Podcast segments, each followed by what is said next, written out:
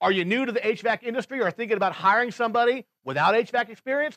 Get caught up on all the industry specifics you may not know on today's show. Now, folks, we all know it's hard to find good people in the HVAC industry, but what about recruiting people outside the industry and training them? This can be really popular in the sales department since you don't really need industry experience. You just need to be able to solve the homeowner's problem. Here at EGIA, we recently listed Mr. HVAC himself, James Leichter, to produce an HVAC 101 training course for our learning platform. Over the last few years, we've gotten a ton of inquiries about offering this training, so we went ahead, we got the expert, and we're going to make it happen. Today, we're going to get a little taste of what this new course has to offer, and if you remember, be sure to take the full course in our learning platform. Let's join James now. Now, before we get to our main content, I need to let you know about LEED 2021, the Transformational Virtual Leadership Summit for Contractors coming up on March 9th and 10th. It's a can't-miss online event designed to teach you the right leadership skills to get the most out of your business. I'll be a presenter along with some other folks you'll recognize from Cracking the Code, like Drew Cameron and Mr. Gary Ellix. And we'll also feature big-time celebrity keynote presentations from Kevin O'Leary and Tim Grover.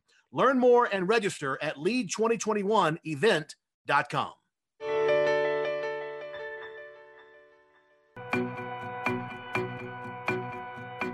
Hello, I'm James Leichter for EGIA. I am so excited to be bringing you HVAC 101. This coursework is designed for those of you who are new to the HVAC industry, or you are a non-technical person working in a heating and air conditioning company. Perhaps you are a CSR, customer service representative. We'll cover acronyms later.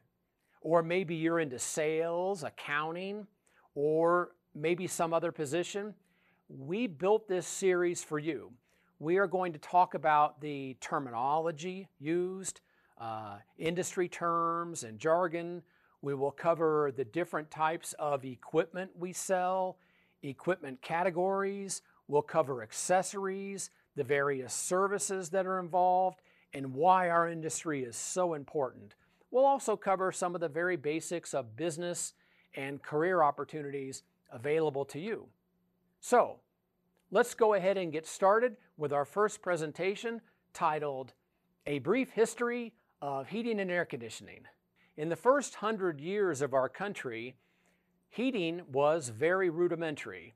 We pretty much were relying on wood from the forests and makeshift furnaces. There weren't really any commercial available heating systems, at least nationwide, that I know of.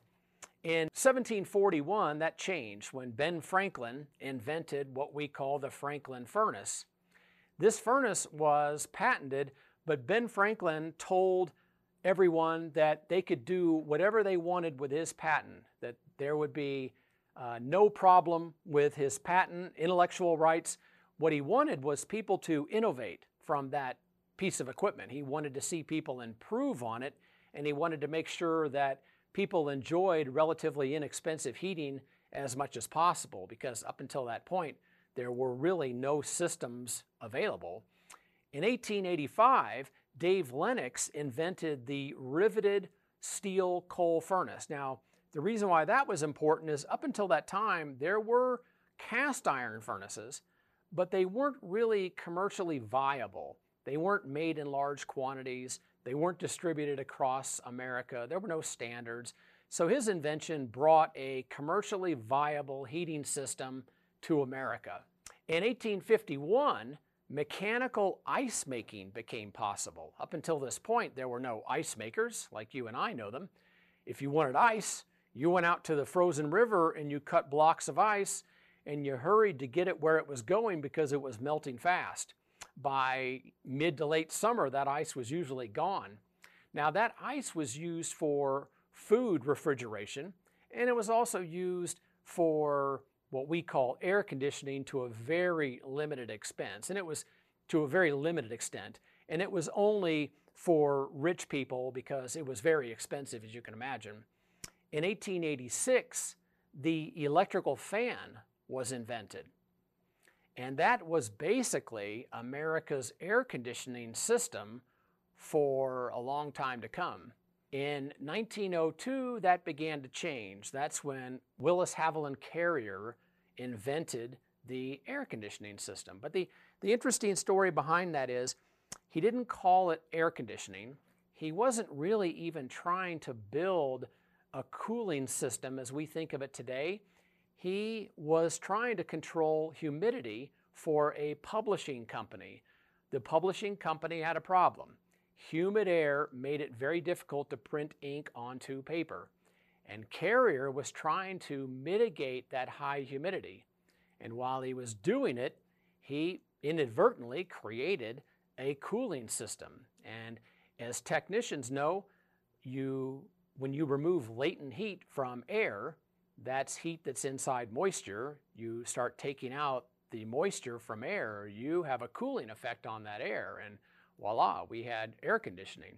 In 1919, a lady named Alex H. Parker, an African-American woman, actually invented the first forced air gas furnace as we know it. In her drawings, she illustrated a furnace, a gas-fired furnace. Now keep in mind, up until this point, we were thinking in terms of coal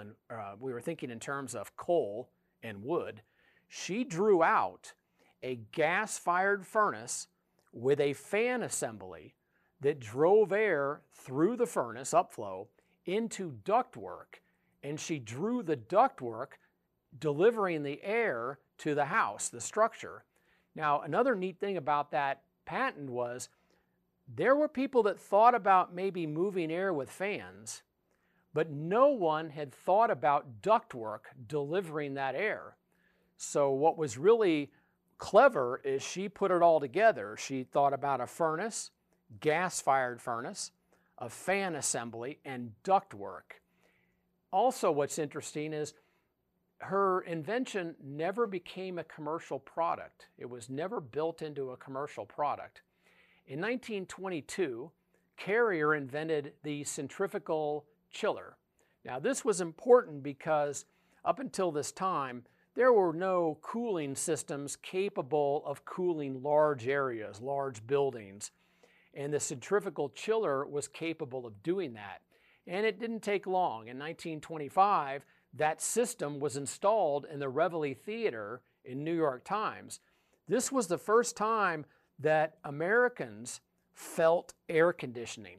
They felt cold, conditioned air, and they loved it.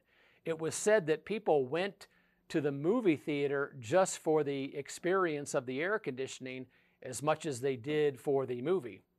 Now in 1935, the first forced air furnace, commercially viable, was invented. It was coal-fired, not gas-fired, but it was built basically on Miss Parker's invention many years earlier.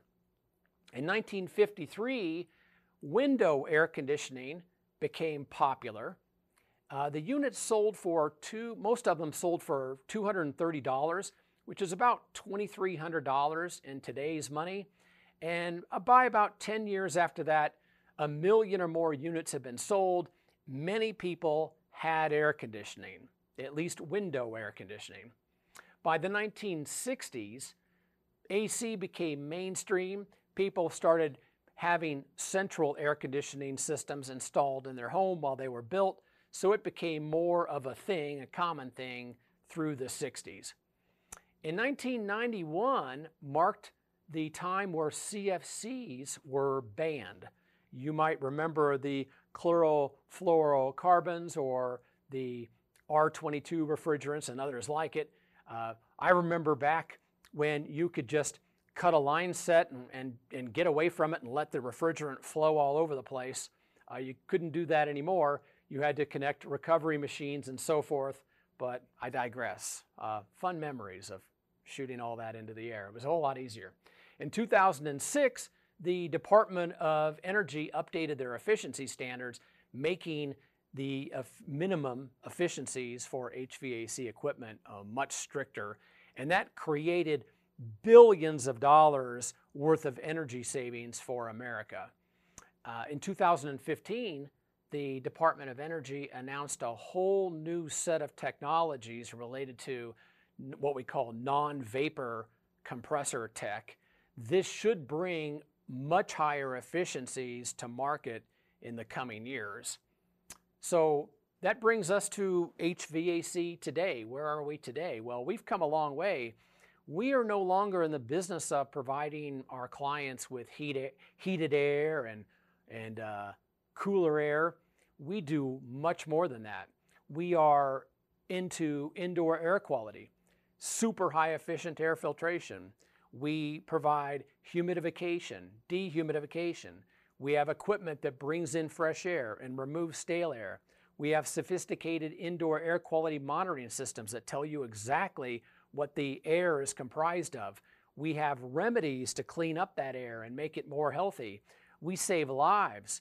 Every year, hundreds of people die from carbon monoxide poisoning, and our industry prevents perhaps thousands of more people dying from carbon monoxide poisoning. When we don't do our job properly, people can die. At a minimum, they're uncomfortable or they're wasting energy dollars. Now listen, if you're an EGI member and you want to get one of your employees to take this course, go to the site, go to Contractor Training, click the Online Classes button, and then HVAC 101. If you're not a member and you'd like to access this course, just sign up for a free trial at the top of this page. You can take the full course along with all of our other online courses like leadership, in-home sales, marketing, and much, much more. Well, folks, that's it for today. Hope to see you soon. Until then, bye-bye for now.